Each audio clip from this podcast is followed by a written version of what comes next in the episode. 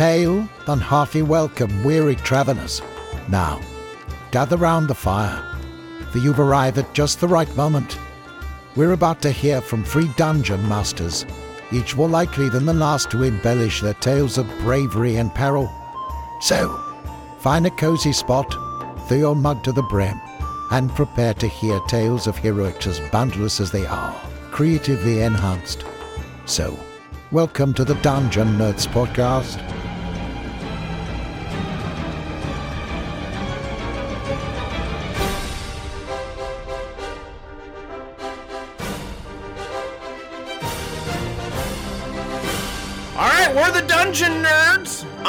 I'm Austin. I'm Travis. Welcome to our first episode. Uh, if you are a listener to Super Nerd Podcast, we are going to start doing a uh, probably a monthly Dungeons and Dragons focused podcast because we are super nerds, and every once in a while we just want to talk D and D. Uh, Travis, who's with me, uh, is a longtime friend of mine. He's actually been on the Super Nerd podcast from time to time. We're talking way, yeah, way back in the early days. And uh, and Brady, uh, if you're a listener of the Super Nerd podcast, Brady loves to talk D and D, and so he's gonna be joining us from time to time when his schedule allows. Amanda, Jekka, they all play D and D, so we, I- it would not surprise me if this podcast has some uh, some some regulars on from time to time. But yeah, we're just here to talk D and D. That's it. Whatever direction this goes. so, so Travis, you were telling me that you just finished your first campaign. Is that what you're telling me? Uh, yeah. So you know, I've been playing Dungeons and Dragons since I was like what, 16. So we're looking at almost Oh, boy. 25, 26 years of We're gonna- Dungeons and Dragons. We're gonna reveal how old we are. Yeah, well, I'm okay with that. And uh, yeah, uh, and I lost my train of thought. Yeah, I completed Waterdeep Dragon Heist with my first group ever. Uh, Nice. I've never had a campaign not fall apart or everyone drift away. So No, no, is, is I this got, you- I got is this you as a player or as a DM? DM is also my first time DMing a large group. Nice. So, a full six-person group. Uh, by the time we ended it, the I only had three original players, and I had a total of a five group at the end. Okay, They were the core players through the whole time, whole thing. So it worked. that's that's pretty cool. So I I have not played uh, uh, Waterdeep. What was it? Heist. I'm trying to remember. uh, Waterdeep Dragon Heist. Waterdeep Yeah. Dragon Heist. I I was actually looking at that book earlier at a comic book store. Uh, just you know, flipping through some books. I um, I I am. Oh, I can't say. Well, all of my my some of my I I DM I DM like two different campaigns right now. And one of those campaigns is for all my kids who is right there. Oh boy, I just dropped my phone. And um, oh boy. Anyways, so we, we just got done doing the uh, the Dragon of Icespire Peak, the, the introductory campaign. But I I homebrewed that pretty crazy because it wasn't uh, it wasn't deep enough for my liking. But we're about ready to get into the tyr- tyranny of dragons, and uh, and the kiddos don't quite know that, but they probably know that now because I just said it and they're like five feet. from but I'm Yeah, I'm, I'm uh, I'm homebrewing. and- and-. No, go ahead. Go go ahead. We'll work this out. Yeah, yeah. Yeah. In case anybody's wondering, uh, I've never been on a podcast before, so I'm gonna have to learn patience and not interrupting people. But um, uh, yeah, uh, I actually this first time I was like, all right, I'm not gonna really homebrew anything unless the players really want something. So Mm. I stayed pretty much on point with the source material. Did you? Um, I think I'm gonna branch out now, but I just really wanted to complete one story arc, and uh, oh, sure. I'm just gonna keep patting myself on the back. well, yeah, I um, yeah. So, so, so you so you mentioned that you started playing D and D when you were about sixteen. Um, how did you get into D and D? Uh, Was it was it with me? Did, did yeah, we start to. uh, Yeah, so I, I I know I read some D and D books in the library. Went, I don't know what this is. This is cool, and I just read it for Yeah. like the fantasy lore. Uh, I didn't know anybody who played, and I didn't really understand the system. Uh, and then yeah, so you and me prior started playing. I think it was second edition Star Wars Roll Twenty. Uh, and then that's yeah. The Treylock campaign is basically when I learned Uh. how rules work and that kind of stuff. That was a good campaign. That's that's still legendary. And then, uh, yeah, I basically I just have played off and on throughout the years, probably one shot here and there kind of deal. Yeah, I um so my my introduction to D&D was through both uh, Tony Buss and uh, and Andy Bergstrom, friends of ours that no one listening probably knows who we're talking about. but but what happened was um, like I had, I had heard of D&D off and on like when I was really young, like when I was like I don't know, 8 years old. This is back in the 80s and um, and so I, I heard of it. Like I knew it was something, and I knew it was something that my parents didn't want me to get involved in. but that made it all more intriguing, didn't it? And so, so I remember uh, Tony Buss. th- We were, gosh, I don't know, we were uh, eighth grade, seventh grade, eighth grade, however old somebody is back then, and uh, he had a sleepover and he he, he was going to DM a game at this sleepover, and I was so excited because I've heard of D and I wanted to know what D and D was, and um, and his camp, his little adventure wasn't. It, it was it was actually pretty lame. he we didn't really do anything, but but there was one element.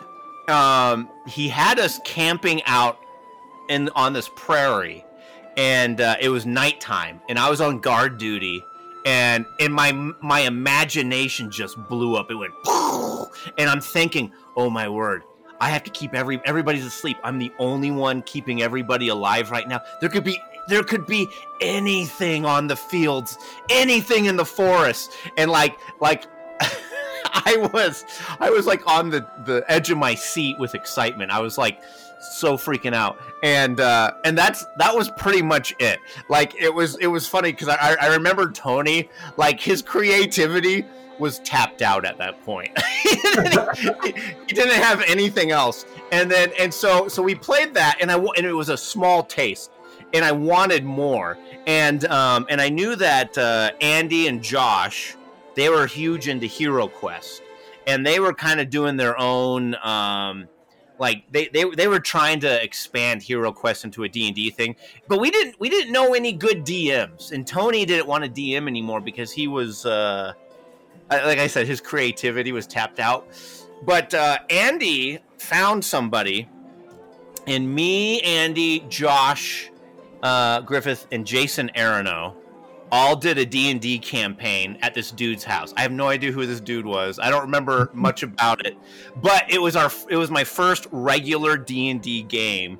And we I would say we we probably played it like uh bi-weekly for, I want to say for like 8 9 months.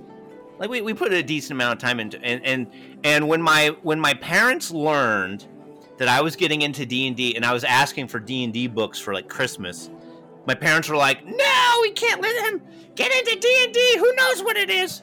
And um, and so my parents, my parents did the smartest thing they could from their perspective because I was a huge Star Wars fan back then. My parents found out that there was a Star Wars role playing game very similar to D and D, and so they got me a bunch of the books for Star Wars D for, for Star Wars role playing game, and I was very happy with that. I was like, all right, I, I, I don't mind doing Star Wars role playing, and so I got huge into Star Wars role playing. Um, but but I eventually got back into into D and D because you know you you need some good fantasy with your sci-fi. So Oh yeah, and then that's when we started playing a lot. Yeah. To this day, your Star Wars campaign is the longest I've ever been a player. Because I think we did that for like a year or two. I don't remember how Yeah, long. I think we did that for about two years. It it it. uh I remember when you and I were sitting in front of my my uh, my parents' fireplace, playing that for the first Oh, time. You got you got to get the You just, like, ambience. they're like, oh, I, oh, my parents won't let me play D and D because it's evil. So I'll make an evil Sith Star Wars campaign. We'll play by nothing but candlelight and wear all black. oh yeah, dude. That that uh that dark side. interview with the vampire uh, soundtrack on loop. we did that. Oh my word, I forgot about that. Oh yeah. Yeah, that that yeah, I did a uh, I did a Star Wars Sith campaign. Like we're talking like uh, you know Knights of the Old Republic era, but before this is before Knights of the Old Republic came out, really. Oh yeah. Um, Uh, yeah, no, for everyone listening, uh, you, you don't understand how far he took this. There was an intro, there was props. We had to like bow and revere him as the DM of Sith Lord walked into the room. Uh, it, and honestly, uh, it, if you're listening you're just like, wow, that sounds really dumb, it totally set the mood. Uh, Oh, yeah. it- by the time the intro was done and he sat down and started like doing a recap, we're all just like, I'm gonna murder everything. in evil force powers. Let's go. no, no, no. I, I I remember. Do you remember what we said? I remember what we no, said. I don't remember the. I don't remember the saying. Okay, you okay? All right. So yes, so so so we would have it'd be it'd be like a dark room. We'd have candles lit. I would be in a black robe, like we're talking like Emperor Palpatine robe, and I would hold this Sith holocron that I made. I would hold Oh, it in yeah. one. I would hold it in one hand, and I and remind me. Correct me if I'm wrong, but I believe in the other hand I would hold an upside down sword. I can't remember if I did or not. Uh, I, I, I can't don't remember if you're using my old like uh, scorpion dagger or not, but yeah, you have like a yeah, some something along those lines. You had a dagger. I remember I remember holding the the Sith holocron, and yeah, we would have like this little this little silly ritual to kind of get us all in the mood for playing uh, Dark Side Star Wars, and and and we would get together and we would say this, all of us around the table, we would say, "All hope lies in the dark." Do you, do you remember that? Uh, yeah, no, I just the second you said the words, I just heard everyone in the room in my head say it. Uh, so we, so we would play some hardcore Star Wars role playing Sith campaign, and um, and and and then and then you know I started getting back into to D and D specifically. I think with uh, right at right at the transition from D and D Third Edition to three point five. Back back when Andy, Josh, uh, Tony, and everybody were playing, we were playing uh, a D and D, um, and that's how we got into it. And and it, Yeah. yeah, it's, it's too bad Brady isn't here. Brady, because Brady was Brady was in his teens during the the Satanic Panic era of D and D, and he's got all sorts of really funny, crazy, like ultra crazy stories about him and his uh, his neighbors, his family, his pastors, all sorts of people like going crazy on him with with D and D. So we'll have to get him to tell some stories in the future. It's it's some funny Oh stuff. Yeah. So. Yeah. All right, so so so I'm curious. Okay, so going back to your your dragon heist uh, campaign, uh, what what what surprised you about it, or, or what did you learn from your first uh, time DMing? that it was easier than I thought. Um, you know, it's not easy, easy. I mean, especially since I said I was following the book. Uh, if I was creating a world from scratch, then I would uh, be more than happy to Oh, yeah. put my mouth over that. Um, but just playing around in Faerun in general, I, I enjoy. Um, I'm trying. The only thing I'm trying to work on right now that's homebrew is since Neverwinter is kind of the property of video game MMOs, and they don't want to really do a lot with that. Uh, I'm trying to do like a fifth edition story arc for Neverwinter, post Okay. open Cataclysm kind of deal. Because I just want kind of want that's going to be my playground for uh, homebrewing something. Um, cool. But past that, uh, yeah, I was running two groups of six people doing the same campaign because uh, I had it was the first book I bought for fifth edition, so that's Sure. all I had player's handbook. And um, the first group messed up so bad uh, that they that group basically fell apart because I was like, you can't win this. You you literally just you, you did you did something I can't like fix. You completely ignored the fact that uh, I don't want to do spoilers for anybody who actually plays this, but like the guy had the thing you're all after, and then instead of like you know getting the guards or going back and telling your group, and I, I would have let that happen. You decided to go to sleep.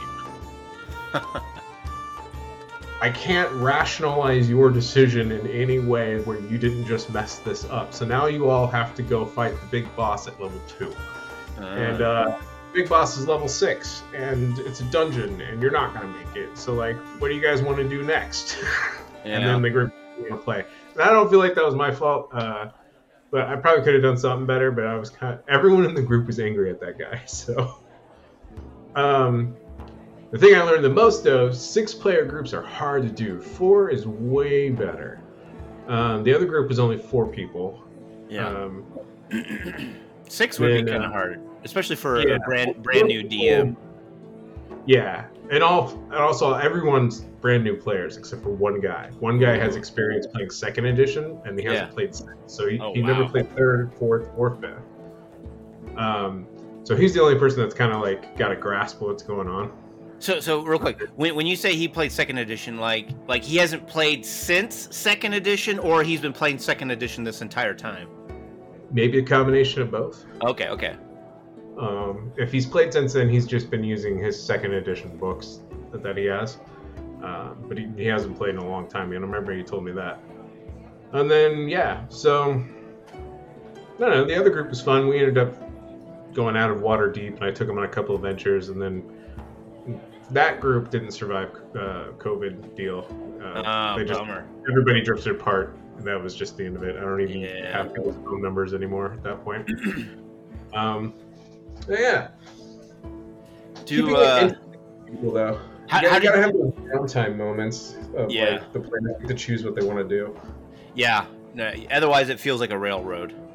I uh, I I have to be very cognizant of that because I've been uh, uh, accused of railroading too too often, and uh, you know my I, I've been I've been consistently DMing or GMing depending on what system I'm doing like for I don't know twenty five ish years. Um, and and so I would say my, my skills at DMing has definitely improved, and and I, I don't railroad at nearly as much. Um, and and the biggest thing for me, I think, is you know I I used to think in my head, okay, this is what's happening in the world, and it's happening at this location. I need to get to the players to this location, and I've I've I've changed it to more of players can go wherever they want to go and i'll just adapt what's happening in the world to wherever they're at. And so so the players have a lot more freedom to go and do whatever they want. It's just the world is still happening around them uh, and i don't i don't necessarily have to place it to an exact location anymore. Um, yeah. Yeah, the, the end goal is in the water temple, blah, blah, blah. yeah Uh, your players are hell bent on going to a volcano. All right, well, now it's a fire temple, and it's got the same layout with the same Yeah. people. sure why not yeah yeah there's similar things happening and so um and so so that that's what that's what happens in some of my homebrew stuff is uh is i i, I change it up uh to fit what the players want and i and i and i do use the source material like like you said you pretty much used Waterdeep dragon heist uh as is um i you know it's funny when when i Okay, so, so so we've been we've been we've been talking about how we got into uh, D and D. So so I did take a good break in uh, a time. I, I wasn't really playing consistently with, with anybody because you know li- life happens. I've got a family, kids, and responsibilities. And it's funny because I um back in COVID, so this is three years ago. My my oldest uh, or my, my, kids were still pretty young. They were like eight eight nine ish years old and and I and I was thinking to myself, okay, well, I want to get back into RPGing um, more consistently. I'm to create my own RPG system that's simpler than D and D, like really really simple, so that way my kids could grasp it and I could play at like a you know like a, a six year old and nine year old level. And and we played a few games, but I could tell role playing was still just a little beyond them. And so one one thing I actually did is I actually uh, instead of doing bedtime stories, instead of doing bedtime stories, I would actually do like choose your own adventure stories, and I'd have uh, I, I would do a, uh, a campaign of sorts with my kids as bedtime stories, and they wouldn't know it, and, and they were almost always Star Wars ones. Uh, but but after um, after uh, I, am trying to remember. One one of my kids got Dragons of Icespire Peak, and I decided, all right, it's time to get back into D and D, like big time. And so so that's why we started playing that one, and uh, and the kids are now old enough uh, and they understand what's going on, and uh, and we played for like a good solid two years on that.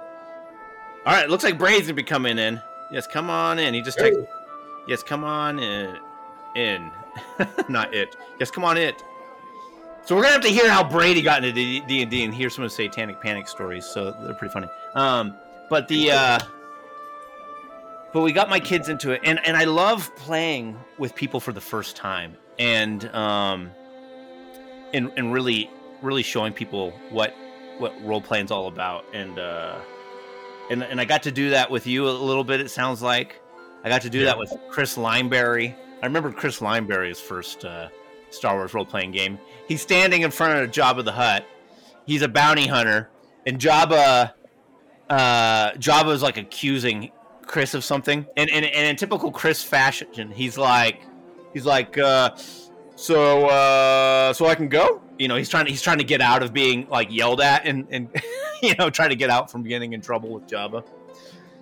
Uh, and yeah. so, so I got to Chris should never play anything that's not a bard. Uh, uh, oh yeah, whoever the mouth is, that that's who he should play. Yeah, Chris Lime. So we're talking about Chris Lineberry. He he was on the Super Nerd podcast uh, as well, doing some of the superhero smackdowns from time to time.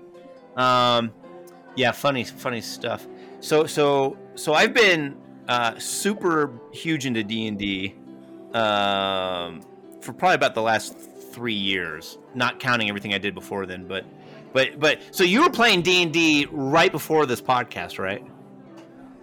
Uh, I was playing what is that game called? Idle Champions, which honestly is not so idle. I can sit on that thing for like three hours before I'm like, okay, uh, I'm gonna go play something more interactive. Funny, funny.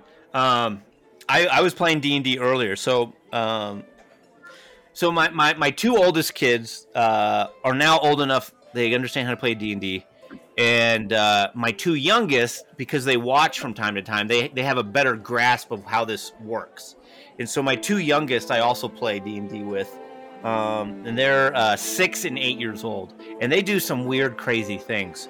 Um, they're both fairies. Uh, and because uh, you know that's what a six and eight year old girl want to be. I want to be a fairy. Be, okay, you can be you can be fairies. Correct. And and I give You're them princess. Yeah, exactly. I give them I give them simple simple tasks like all right, go here, get this thing, and bring it back. You know, it's just stuff like that. You know, not nothing, nothing too too complex. But they do f- weird, funny things. So, so one is one is a bard, and all she wants to do is be, basically be a pop star in every tavern she goes to. And so, so half of half of the thing is her actually jumping up and down and singing and trying to get the entire tavern to dance. And she'll be like, "You in the crowd, get up here with me!" And I'm like, I'm having a roll persuasion and things like that, you know. And then and then and then the other one, the other one's a fairy, and this fairy is carrying a battle axe, a warhammer, two hand axes, a longbow, and a quiver of twenty arrows. And so she's like a, she's like a walking flying tank. But what's so funny is because she's only six years old, she's scared of everything. And so the very the very first uh, uh, adventure they did, they had to, like I said, they had to go to this place, get something, and come on back. And uh, and so she um, she gets um, she gets uh, to this goblin hole. So, hey Brady, how are you doing, man? I'm just doing dandy. Sorry about being late. No, no, you're cool. So I'm, I'm talking about doing some uh, role playing with my uh, with my uh, six year old and eight year old. And so, so they're both fairies. One of them is like a, a flying tank with like six different weapons on them, and uh, the uh, they get to a goblin hole, and and I'm like, the goblin hole's in front of you. what are you guys gonna do? That's where it is. You guys need to go in there. What are you gonna do? The my, my, my, my little flying tank, she's so nervous and she's scared. She's like, I'm not going in there. I'm just to hang out by the door and uh, and if anybody comes out, I'll bonk them on the head. And I'm like, all right, you, you can do it. And then the other one, who's a bard, she's like, I'm just gonna put a disguise in. I'm just gonna go walk on in and be like, hey, where is such and such, you know? And so she she walks on in, and her she rolls really high for her disguise. And the and the uh, the goblins roll really low, so they all think she's a goblin, and they're all having a good old time and just hanging out. And then she eventually leads them out, and then that's when uh, that's when the the flying tank is supposed to bonk them on the head, but she's too scared to act, and so she just lets them all walk by. And then after about like you know they're like 50 feet down the road, she's like, I'm like, all right, they're all gone. You, nobody's in there. You you can go on in. And she's still too scared to go into the goblin. so, it, anyways, long story short. So, but but one of the other funny things was the the thing they're supposed to get. They're supposed to get this little crystal that sits in this tree. If they if the if the crystal is out of the tree too long, then the forest will fall into chaos. And so you have to picture this little six year old. She's like, she's she's like Arwen, Arwen. If we don't get if we don't get the crystal, the entire forest will fall, will go cray cray. And I'm like, what in the world? I've never heard that slang term before. She's like, yeah, it means crazy. They're all gonna go cray cray. so that's the Sounds experience of yeah, that's the experience of playing with my kiddos. So, so Br- Brady, we've been talking about how we got into D and D, and I was telling Travis that you've got some crazy uh, satanic panic stories from from the day. oh, we can't hear you. Nope, we heard you earlier. No, can't hear you. Technical difficulties. All right, he's gonna figure it out. So. So anyway, so I um, I'm playing uh, with all my kids and some some of the some neighbor kids, and all every single one of them is a brand new player, and I like I like introducing them. And then um, I found out that my my niece, oh my dog saw something. Maybe it's that crazy person again. My my niece, her husband, uh, who's about 25 he's always wanted to play D&D and he's just never found anybody else to to play it with. And I'm like, "All right, man, me and you, we're going to start something up, start inviting some friends and uh, we'll get something going." So Anyways, Ravenloft is fun. have you played that one? Yeah, yeah. Uh, just a little bit. Uh, Curse start taking Strahd? the group in the back, and then they just got yeah, Curse of Strahd. They were just kind of like, "Where's the dragons and orcs at?" And I was like, "All right, we weren't ready for this. Yet. They'll, they'll go back because I want them to go through that castle." Uh, I uh, I haven't played Curse of Strahd. Uh, oh, actually, no, I take that back. I I have played Curse of Strahd as a player. I uh, no, you can rejoin Brady. Give it a shot. Um, the the session zero. Do you know what I'm talking about? Session Oh, yeah. zero, where I uh, I found I've I've learned that that's really really important. Um, because we we tried doing a uh, uh, Curse of Strahd campaign, and we and the guy who was DMing it, he put a post out there. Hey, I want to do a, a Curse of Strahd campaign for a bunch of forever DMs who never get a chance to play. And I'm like, oh, okay, yeah, I'll, I'll join because I, I I never get a chance to play. I'm always DMing, and um, me me and uh, three other DMs were all in this game and uh, we all kind of had different ideas on what we wanted to do and, and it just didn't work out because we we didn't have a session zero. We didn't get on the same page. It was just like all right. So anyways Yeah, I'm doing that now. Curse- Uh, I mean, I had session zero at the beginning, just so I could explain to everybody else. It's like, okay, we're gonna do Yeah. Waterdeep. This is what's gonna be like. Uh, I want to go buy the book, so like, you know, I know everyone's gonna have character arcs and things you want to do. Uh, yeah do that after this. Fortunately, it took like two, almost three years to get through everything. But uh, so now, yeah, so now we're gonna have a session zero. I think next weekend. No, wait, that's the holidays. Next month, probably. okay And I really just want to know, just like, you know, what do you, what is, what is your character arc? how many of these character arcs can I like link together in order to not run like five different campaigns? Yeah. um, you know, like what is it like? What are th- some things you want? Like I know one guy lost his eye because he rolled really terribly on something, so now he wants a magical crystal eye that does different spells because he's a barbarian. And I'm like, that's gonna be expensive, but we could do that because that's cool. Sure. Is that uh, Curse of Strahd? Can you guys hear me now? I can Oh, hear you, yeah. buddy. Hey, Travis, how's it going? Good, how you doing? All right, I'm Brady, by the way. Very nice to meet you. Yes, this is their first Yeah, I time meeting each other, even though they've both been on the podcast at different times. I have Yeah. never played Curse of Strahd. I hear good things about it. Most of the stuff I've played in throughout my D and D career has been um, homebrew. It's mostly been homebrew. Um, but yeah, the uh, um, you were asking about getting started in the Satanic Panic stuff. So I'm 50. I just turned 50, right? So born in 73. That that Satanic Panic thing is right in my wheelhouse, and. Uh, yeah, I, I started playing with basic D&D and expert um, back to the blue book and the red books. Um, and then really advanced Dungeons and Dragons in second edition was kind of my wheelhouse. Those were my D&D glory days. And then I took off a bunch of years to be uh, to be delinquent. To be an adult. Yeah.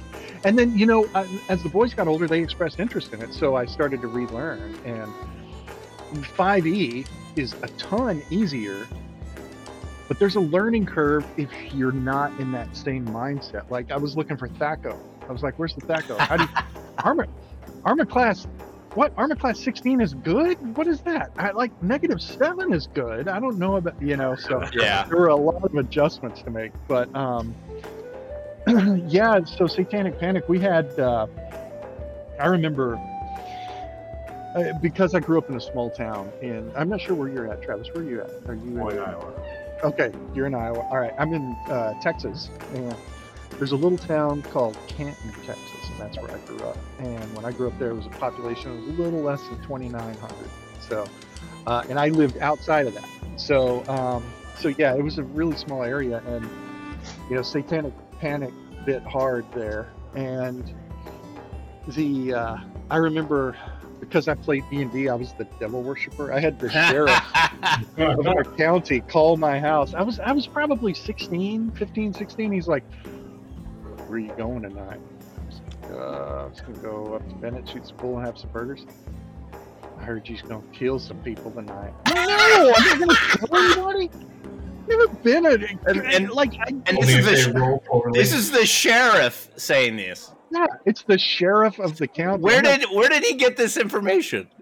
I a rumor mill? If you've Oh, ever lived word. in a really small and it was just like you know, so there was that, and then um, I did you- remember I was asked by a friend of ours who was a pastor at a local uh, Baptist church, and they were like, "Hey, you play D and I was like, "Yeah, I play D and D." He's like, "Can you bring some of your stuff so we can show it?" I'm like, "Sure, I'll bring it. Whatever." I'm like, I don't know. At the time, I was like probably 12 or whatever. And so I bring it down there, and they start preaching about the evils of D and D. And I'm like, it's just a game, right? That's what I'm thinking. But I'm also a little kid. I'm not gonna counter the pastor, right, in this room full of kids. But he's like, after it was over, he walks over his side. He's like, well, show me how it works. I was like, yeah. you roll, I said, you roll your um, you roll your stats. Um, and I said, you know, the highest you can have is at 18. The way we do it is we'll roll four of these six-sided dice, and we'll take the top Yeah. three. And I roll it, and I, not using a bad word here, I kid you not, six six six came up on three. and I was like, that's beautiful. See, that's perfect. And then in my head, I'm like, oh, wait a minute. the pa- was it you that rolled it, or the, did the pastor roll six six six? I, rolled, I was like, no. Oh, and I rolled it, and three sixes came up. And I was just like, oh, man. So, yeah, Satanic Panic was back then. You know, D&D was, it was a spreadsheet game. It really was. There was a lot less emphasis. When, like, I'm not sure when you started playing, Travis, but I know at least through 2E, to me, after experiencing 5 and then 2 and comparing, it seems like 5e is much more much more role playing centric than than the older Oh, versions. The yeah. older version it was I mean it was I mean still, you know, you have min maxers that play whatever, but it was a simplified, but it was still a spreadsheet game and things were so different. You know, thieves, they had you know, everything was a percentage, pickpockets, hiding shadows, all that stuff. But um it was it, there was less emphasis on the role play and I and I always use it I, I say always I, I use that as an illustration for the boys because I told them you know um, culturally acceptable or uh, trendy sometimes nerds play D&D right but when you played D&D back in that day you were a nerd I mean you, Yeah. you had to be good at math and I mean it was like it was it was it was it was truly the the nerd sphere back then. I, I tell my kids, and it's not that far from the truth, minus the supernatural stuff. My childhood, like if you watch Stranger Things, that's pretty much what my childhood was. you know, running around on bikes, playing D and D, out in the woods, and building forts and stuff. And uh, yeah, you you really had to kind of be Will um, to play D and D. So Yeah, I started uh, third edition, probably 3.5 to be exact. And uh, even just then, I mean, I definitely know it's different. I've read second edition uh, rules just enough to know, like, I this is definitely something changed.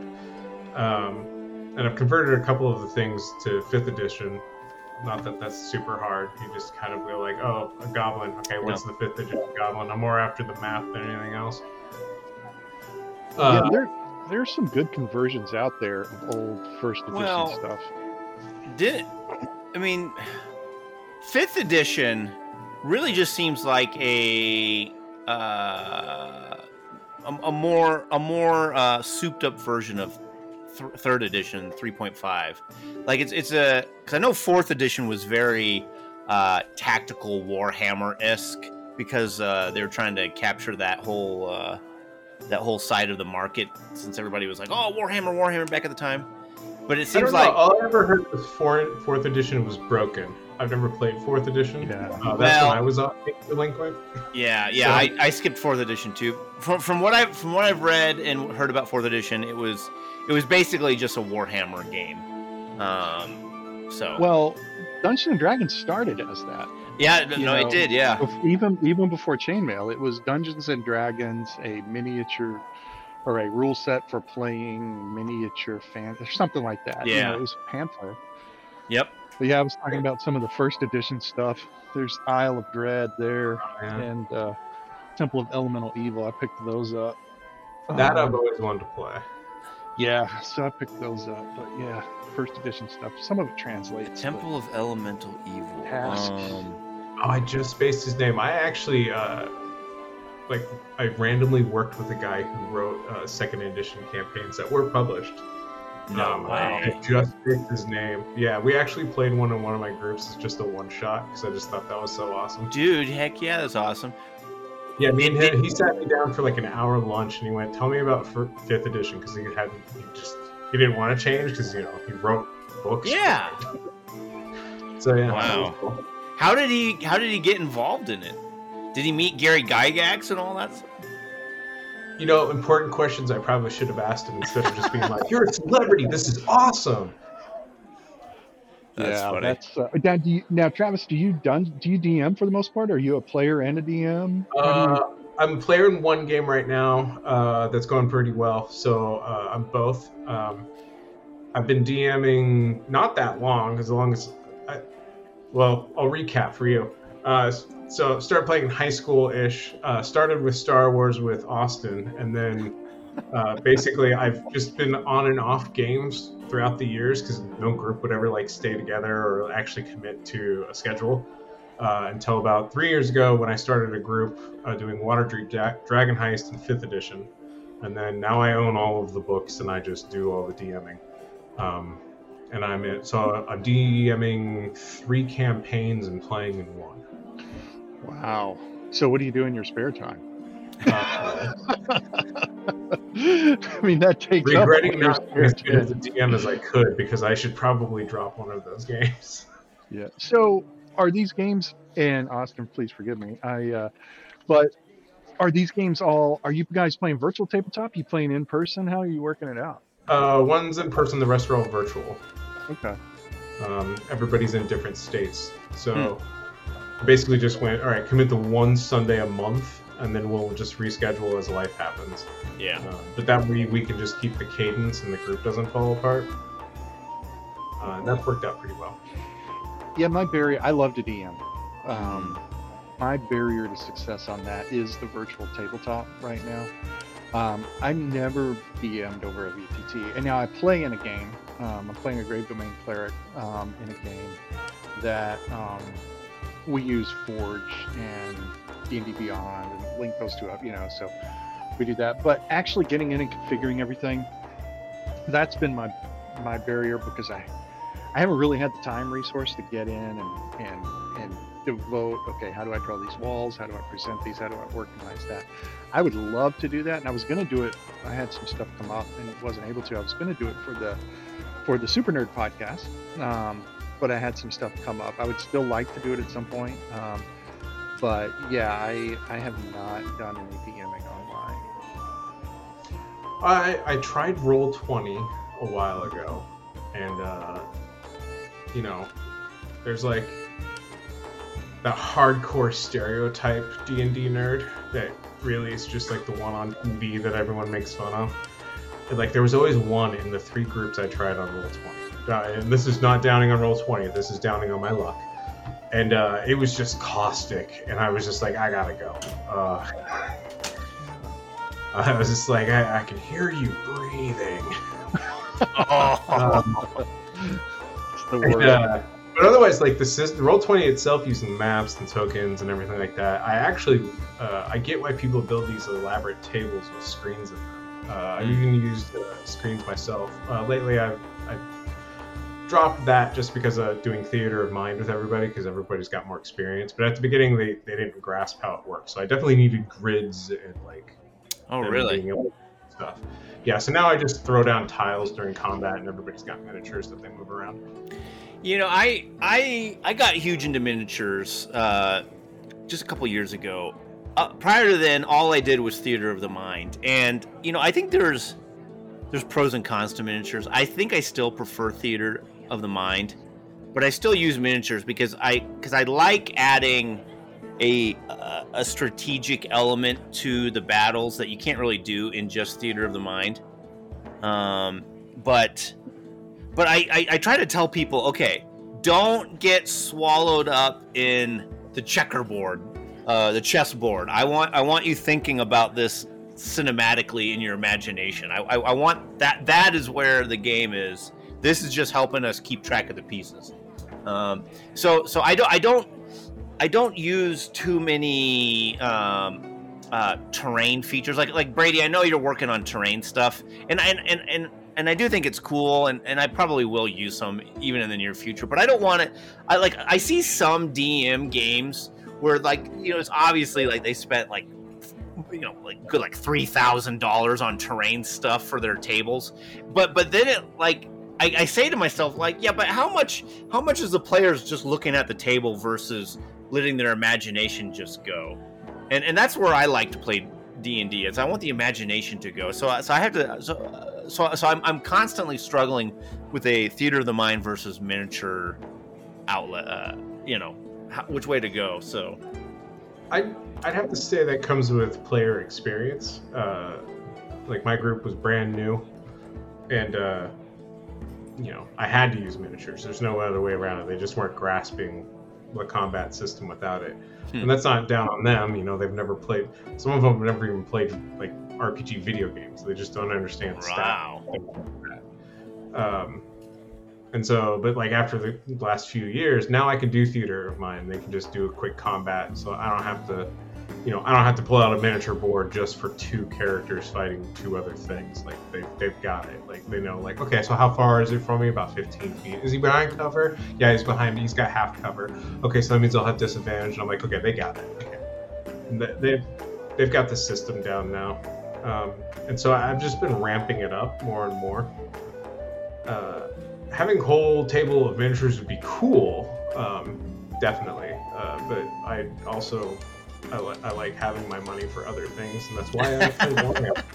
oh D- we never used miniatures when I was younger playing. In fact, we didn't use miniature. It was all theater of the mind up until I started playing on a VTT. Um, we would occasionally get miniatures and paint them, but we never used them, you know, because we just didn't, right? And I've started building some terrain now. Just, I, I'll tell you, I've done it primarily as as a creative outlet because it's something I can do with my hands. It's not staring at a screen. I can put on a podcast, just sit down and start working on it. And I find I'm really enjoying it. So I plan on using these in some in-person games, even if I just give it to the boys for them to play with their friends. Like I, sh- I know I've showed Austin this, but here's that Mhm. first cottage that I made. Um, let me get a scale. Yeah. So, so you made that out of what? Styrofoam or? Yeah, and you guys would be okay. So here's a miniature for scale. Trying to find Nice. out. So, yeah, so I made this out of, and you'd be surprised at how affordable some of this stuff is. Like this is XPS foam. It's a few bucks for a sheet. Um, I've got some tile grout in here. Now this came out much darker than I wanted it to, but tile grout. This is more XPS foam. All the bricks are. This is a Ritz cracker box on the roof, you know, that I just painted, cut and painted. Um, this is all uh, XPS foam. All of these, you know, and I'm, I have several different sizes. you get it at. Hobby Lobby or where do you get it at? these are uh, no, you get the XPS foam at like uh, um, Home Depot, you know, or Lowe's or wherever. I got some dungeon stackers. I follow, and I know a lot of people, if they're listening to this, probably know Black Magic Craft, but he had a really good idea for some dungeon stackers. So these stairs, I have two and three step versions of these. But you can use them, you know, to get places, but you can also turn them and stack them in Ah. different ways and, you know, different variations. You know, I've made some pillars and stuff that are Dang, all, you know, this is all um, XPS foam. But what I've found lately are, and, and when I say this stuff's pretty affordable, I have a rack of paint over there. And for terrain, you don't have to worry about buying Citadel or Vallejo or any of that stuff. You go spend 98 cents at Walmart for their craft paint. And it, I mean, that's all this stuff is. And, you know, like popsicle sticks, I made like a cart. I haven't stained or painted it yet or anything. I made that one. Made another one that I'm going to put like a tarp over. That's cool. I got some for like two bucks. I found some barrels, you know, like a notice board, you know, where things would be posted. Man, you've you been uh, hard at work since you showed me uh, that that one uh, uh, house that you did. I've been working on an altar, so I'm gonna. Oh, there you go. That's just more foam I've cut and glued together. So I'll show you this when I'm done with it. But you know, you just get it, you get some foil and roll it on there to give it a texture, and then paint it up. I'm gonna put I want to put some trim around it, but um, but yeah, I found it very. Even if I never use it, it's very hard to build. You know. Hey, wait, wait, wait. Uh, I, I heard. It's so funny that you bring up never used it. Um, I, I can't remember where I heard this. I heard, I heard this like within the last week. You know, you're a true DM when ninety percent of the stuff you own you never use. I'm a true DM then. Uh, I've got, I think, at one point in time, I had all of the books. I have far fallen behind since since D and D Beyond has been putting out a book about every month at this point. I'm Yeah. definitely far behind. Uh, but yeah, I don't even think I've cracked half of them open. And then I was just like, oh man, uh, I don't have the patience to create miniatures. So I cheated and spent all my money on board games that have miniatures. So I've got like Hero Quest and all the D and D games, and uh, so I just paint those, and those are what I use. 'cause- Can you uh, can you show me some of the, the miniatures that you painted from the the D and D games? I'm just curious as to what they look like. Yeah, I have not painted a lot, but I'll have to go get them. I'll be back. Okay. Sounds While good. he's doing that, I've got a couple of miniatures here Yeah. that I was working on. I bought some of the speed paints. Ooh. Wait. wait. Well, I got them for Father's Day. let, me let, let me was- see these speed paints. Well, they're just, it's kind of like a wash and a paint together. Yes, Um, yes. I So, I have not used speed paints, and I I takes me forever. I'm way meticulous. what I found is that, Uh, you need some more so light. this it's, yeah, here, let me do It's this. a little, Um, a little dark. what I have found is that with the speed paints, in my experience, they work really well on the. Well, that's too much light. Um, they work really well on detailed miniatures. Oh, dude. Oh, Um, that's fine. I know exactly so- what figure that is too. Yeah, so they work. Yeah. Yeah, the sword's broken, but they work really well on detailed miniatures. But when I use them on some of the, like, I bought a pack of sixty something miniatures Mhm. for twenty five bucks or something like townspeople. Yeah. You can. It's so hard to tell here. The difference is that, um, yeah, this is a little easier. See, the Yeah. regular paints look a lot better on those smooth surfaces Uh huh. than the speed paints. The speed paints look really muted and kind of drab. How do you do detailing with speed paint though? Because I mean, I mean, I mean, I, I, I understand speed paint. It, it gets in the cracks, so that way it kind of does the wash and the paint at the same time. But you just go back in and you you you catch the highlights or something? Well, it depends on how much of a perfectionist you are. You know, if you want to go back to dry brush, you can. But you know, That's me. primarily, I look. I'm not trying to win a contest. I'm trying to get functional. So, you know, I might if I'm if I find a miniature I really want to, but really, I just want some highlights and shadows, and the speed paints kind of take care of that um, for you to a certain extent. How how lo- how much uh, how long does it take you to paint a mini with speed paint? Oh, if if you're letting it dry between, I mean, you know, if you don't count the drying time between layers, not long. I mean, it, it can be as detailed as you want. You know, you could paint one in 20 minutes, right? I mean, oh really, Lord. yeah. dude, I not. that that same mini, that same mini, I'm spending like, gosh, I'm spending like six hours on it because I'm not going in and I- painting the buckles. I'm Dude, not painting the that's what- buttons. That's what I do, though. That's what I do, and it, it, it annoys me. Like I, I can't, I can't stop, and I keep, I keep telling myself, I, I need to speed this up, and I don't. There's a point of diminishing return where it stops being fun and it starts feeling I, like I work. know. And when I reach that, that's when I stop. If it's good enough to play, I'm okay with that. You know. So. Yeah. Yeah, so I have some. Uh, this is probably going to inspire me to paint more because uh, I've been slacking, I guess. Yeah. Uh, so I'm trying to hold it up to the camera. I'm not sure how well it's going to work. So Oh, this is yeah. the very Yeah. first one I ever painted, yeah. and uh, you know, and I used I used the you know the bone white paint. Is I the like, uh, "Oh, like, is the neon ske- white? does the skeleton have like inverted hoof legs or something? He's standing on a rock, but uh, it's supposed to be on his like toes. Oh, But, okay. I, I see. I see it yeah. now. I see it now. Yeah. Yeah, so then so I painted a few of these. So then I got a ghoul. I think a friend did this one actually. Yeah. yeah. And then uh, I'll show you know the the difference. listeners are riveted. And then uh, just a standard Oh, that's gargoyle. nice.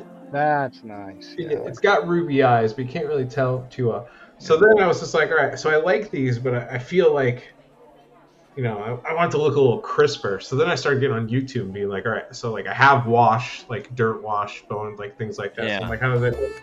So then I got my second one. Oh, yep, Kinda- yep, oh, yep. Oh yeah. I can really Yeah, see like it. dirty old bones, stuff like that. You know, then I got like the ghoul mm-hmm. has the green and everything. The Yeah. hair looks dirty. And then the one I'm so far the most proud of is uh, that's my second. Oh, yeah. I can see. Oh, I can see the detail. Yeah, the detailing is really good on that one. That's Yeah. really That's what- nice. Oh yeah. Yeah.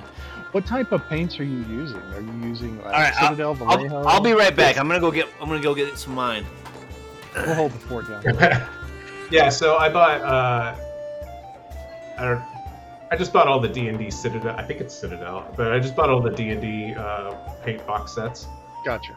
Gotcha. uh, just because I was like, I don't know, let's keep, let's keep the theme running. Uh, but yeah, yeah, I really I want to paint some, so that's I- probably what I'm I- gonna do. The only wash I have, I I have some homemade washes, but like I said, these are for terrain, so they don't have to be as pretty, right? Um, I have a a brown wash from Citadel in one of the pots, right? But most of the paints I use are all Vallejo dropper bottles because they're. I mean, you can probably see them on my messy desk over there. I've got some. so yeah, Yeah, but um, they're. Uh, I like I was I was showing him a second ago. There's there are a couple of miniatures, and and you won't be able to see them very good in the light. But I also have some Army Painter speed paints, and what I was telling him is those tend to work better in detailed, um, on detailed uh, miniatures because they come out really muted and um, kind of drab on. Looking for my flashlight.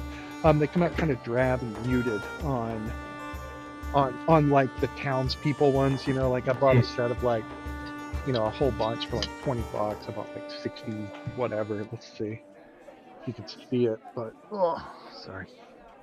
Um,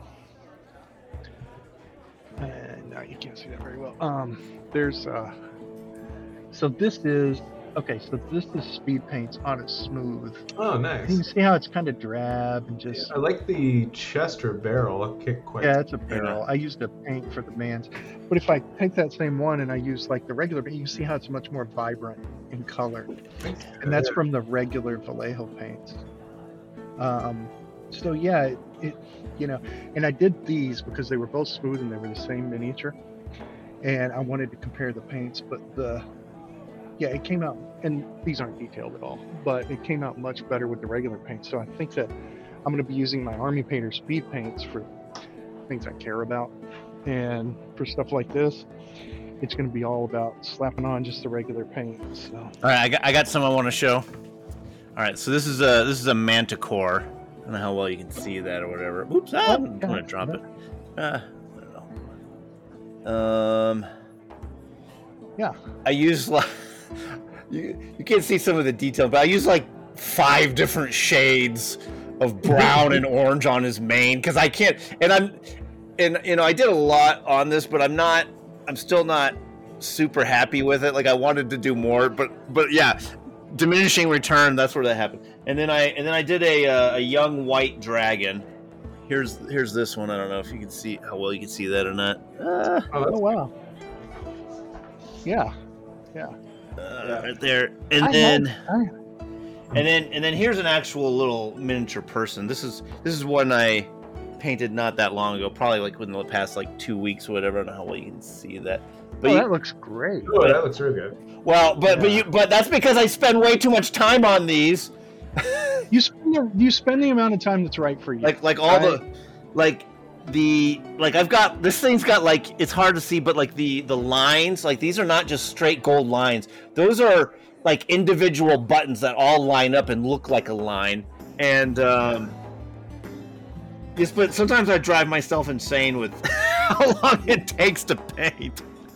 Uh, that's why I was saying I got I got to figure out a way of doing this a little quicker. So, Building my way up to the uh, Dracula Oh, Ledge here. that is this awesome. is the one I'm, I want so much detail in this, and so I got to practice on all my other sets first. Dude, I washing and highlighting is what I do. A lot of washing and highlighting. I have some larger miniatures over there that I haven't touched. You know, like an Ettin, and I ordered like a custom ogre and that kind of stuff because from Etsy because ogres are are weirdly difficult to find miniatures of um, in the stores. But um, but yeah, I've got some larger ones that I want to paint, but I'm kind of like.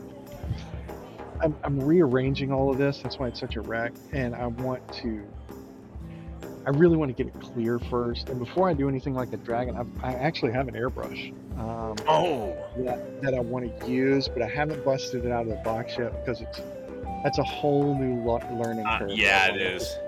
I've. I've been contemplating airbrush too. Um, so I'm really curious on how it, how well it goes. Like I'm like it. I don't know. Airbrushes don't make sense to me. Like like I. How, how you there, there's no way you could use an airbrush to do to do a small mini like this you you have to like you got to use it for something bigger like the like the dragon right It's all yeah, but you can nozzle. do it for like the zenithal highlighting of it. You know, you can do that. The airbrush oh is for highlighting that. oh i didn't think about Yeah, that so yeah, like maybe for the, the primer highlighting, you primer it, and then yeah you know you get like a white uh, primer or white and come down from the top and you've got that part that spray which is emulating the light you know and you can really get those highlights in. Once again you know how much detail makes you happy right? If you are really really invested in the artistry of it then absolutely things like that make sense. For me you know it's like it's like golfing, right? Getting new clubs isn't going to make me a better golfer as much as I like. Using an airbrush isn't going to make me a better painter. I have I have so many unpainted minis though, and I keep I keep buying more. So many. I have so many board games I've never played just so I can have more miniatures that I've never painted. Dude, I've done the same thing. I've got so many board games, and I do have Everdell, by the way. I do have it. It's downstairs. I've owned, we've we've owned it for at least two years, and we still haven't played it yet.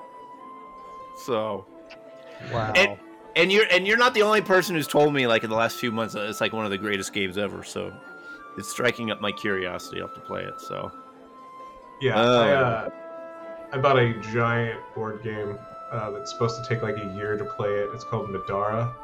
I think that's how you're supposed to pronounce it. Never. All I've done is open the box. I haven't even unwrapped the cards yet. I've never heard of that 150 one. some odd dollars, and I'm just like one of these days. And I've already thought about buying Acts two and three, which is another 150 dollars. So I'm just like, Ma- whatever. I'll play it someday. Madara. How do you spell that? Madar. Uh, I'll type in the chat. Madara. I'll have to check that out. There's a place here in the Dallas area. It's Okay. called um, Madness Games and Comics, and they have a sale between Christmas and New Year's, and it's buy two get one free. And this used to be a Food Lion supermarket, so it's a big place, right? And uh, I think that I'm gonna pick up. I, I, I want to pick up Axis and Allies Pacific and Axis and Allies um, Europe um, in the sale because those are each a hundred bucks, right?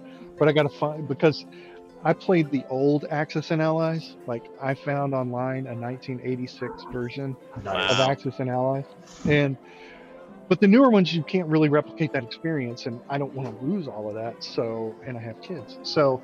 Um, so yeah, I want to pick up those other two, but I got to figure out a third game. I'll have to check that out. Madara. It's either that or Gloomhaven. I haven't decided what. Oh, good. Actually, oh yes, okay.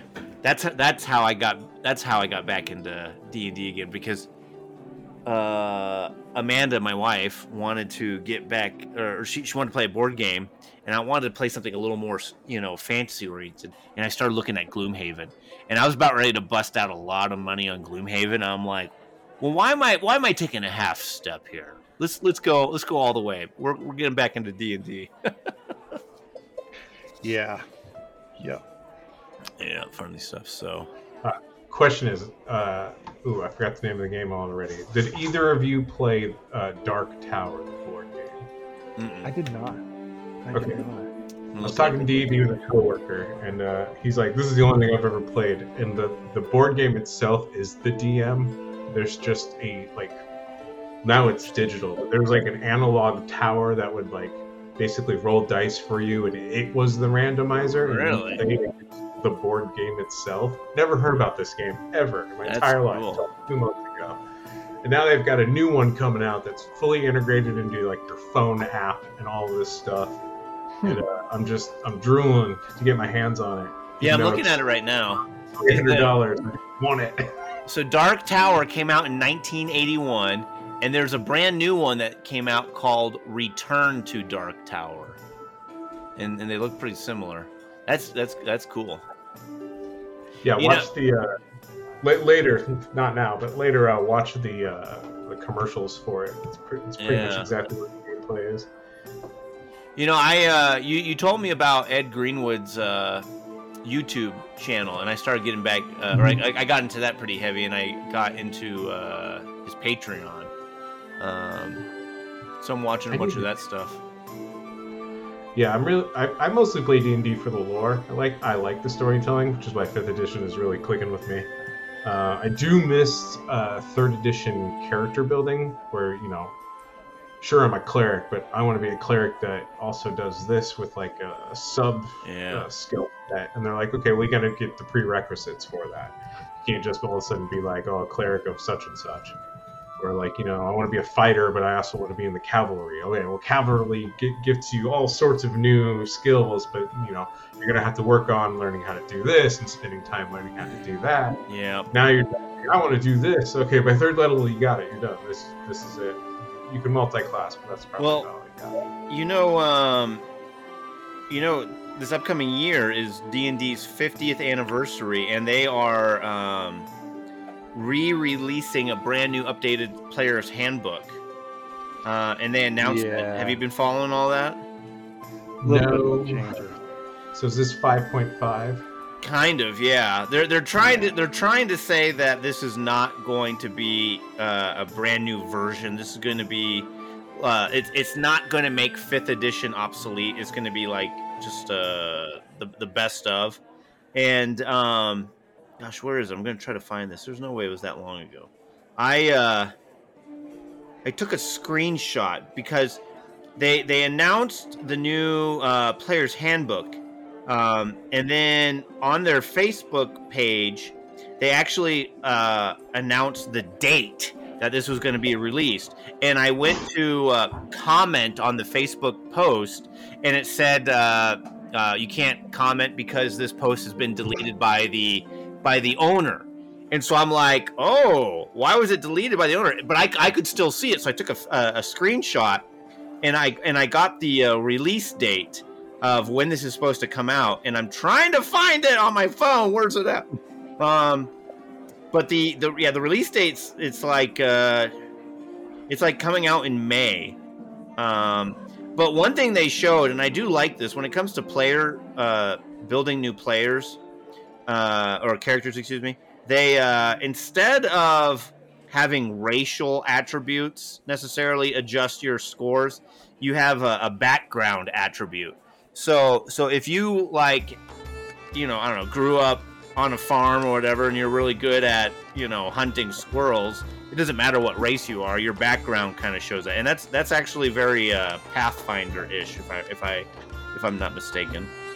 And I think you're going to have attribute scores that you like a plus two and a plus one you can put somewhere.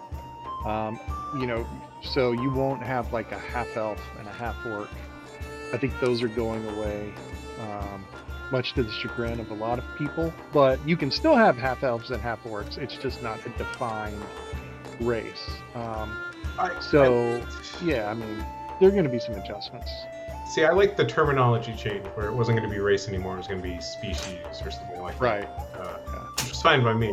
Uh, I don't necessarily agree with, you know, if I'm an elf or, and that person's a human, like I liked the fact that they had different stats because it just showed different physical abilities because they are not the same species. Right. Uh, and plus, they already have backgrounds that give you bonuses and skills and other, and sometimes even like a, a quasi perk. So mm-hmm. I don't really. I don't know. We'll see. Uh, all I've gotten is rumors about the new uh, changes, and everybody just so far doesn't like them. Yeah, I have, I've, I've actually I've actually heard the opposite that people are loving some of these new changes. You really? are the first person I've heard say that. Well, I don't know. So so uh, the uh, the Unearthed Arcana, they're releasing it uh, in play tests, and then they're uh, and then they're getting feedback, and then they're adjusting it. So I don't know. That's that's what I've been hearing. So hmm. yeah. the, the only the only people I've been hearing that have been complaining about it. I mean, I haven't been hearing that much. Apparently, you guys have been hearing more, but it's just some YouTubers that are, uh, you know, trying to make a living off D and D commentary. We're just a bunch of uh, D and D nerds talking D and D. Uh, even though outrage is that what you're saying? Yeah, oh. yeah. I mean, obviously, I'm reserving my own opinion until I play it because really, the rumors and things I've heard are coming from the cesspool of the internet that it is. Yeah. So. Yeah, I. I like. No, we should. We should. I like that we're talking about this stuff. This is. uh This is a conversation I've been haven't been able to have with a lot of people because most people I know don't play D and D. We should do this more often. Well, we're we're gonna we're gonna do it roughly once a month. Uh, we could do we could do it more than that according to however we want to do it. I am still looking for that stupid screenshot. Did I did I somehow delete it? dude i remember i remember seeing that and i was so excited because like I, I felt like i had forbidden knowledge i was like oh look i i know the exact release date because it had the exact day it was supposed to be coming out because like oh, they wow. they accidentally announced it and, and then they deleted just, uh, it just make it the video thumbnail but then uh, blur out the actual date there you go for reasons well i mean i already said it like i'm, I'm pretty sure it was like it was like may 29th or something uh, I'm gonna have to it keep Sounds about right. I think I've heard that's rumored when it's supposed to come out. Uh, oh well. I, I, I, I rolled a one. So, all right. Well, we we uh, we're coming to the end of this podcast. We wanted to do this for roughly an hour. I agree with you. We should keep talking about this. I've got more things I want to talk about because I, I, I want to talk about Forgotten Realms versus Dragonlance because because Brady's a huge Dragonlance uh, uh, person, and and Travis, you and I are more into uh, uh, Forgotten Realms. I wouldn't mind talking some Greyhawk. You know, we got all, all sorts of good, fun stuff to talk about. So we, we had we had no problem talking for an hour, and I feel like we could probably talk for another hour. Uh, but we got work in the morning, so Yeah. So We do. all right, what? Any final comments, thoughts, anything about what we've already discussed tonight? I don't want to cut you guys I off. I have none. I have none. No, I came in late. I apologize for that. I totally missed All the right. reminder. I had an appointment, so thanks for letting me join in. I enjoyed it. We no, Travis. I go wouldn't ahead. mind. Yeah, I was about to say, I was like, uh, on top of talking about, you know, realms opinions, uh, I wouldn't mind doing a best of worst of from all the editions and our own opinions. Oh yeah, yeah, yeah, be- yeah, and and and I actually wouldn't mind maybe going over some of these uh, unearthed arcana new rule changes, and we can give our opinion on things. And I've got I've got a lot of homebrew things I want to throw past you guys, like like slight tweaks on rules to make the game maybe a little more strategic or or a little more uh, strategy involved. Um, all sorts of stuff I want to talk about. So I've got a lot of ideas I'll bring up after we close out. And bring, we'll bring our bring what what comes out of that to the next show. Yeah, it'll be this. This is a lot of fun.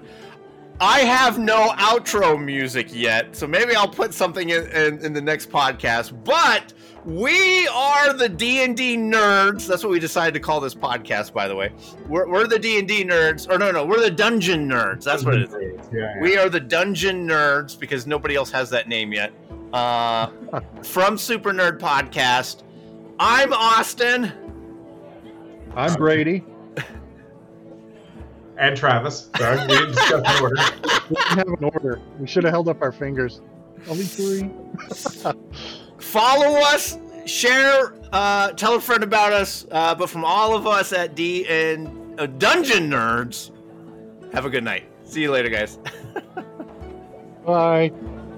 As our tales wind down and the night draws to a close, I thank you, friends, for sharing this time with us.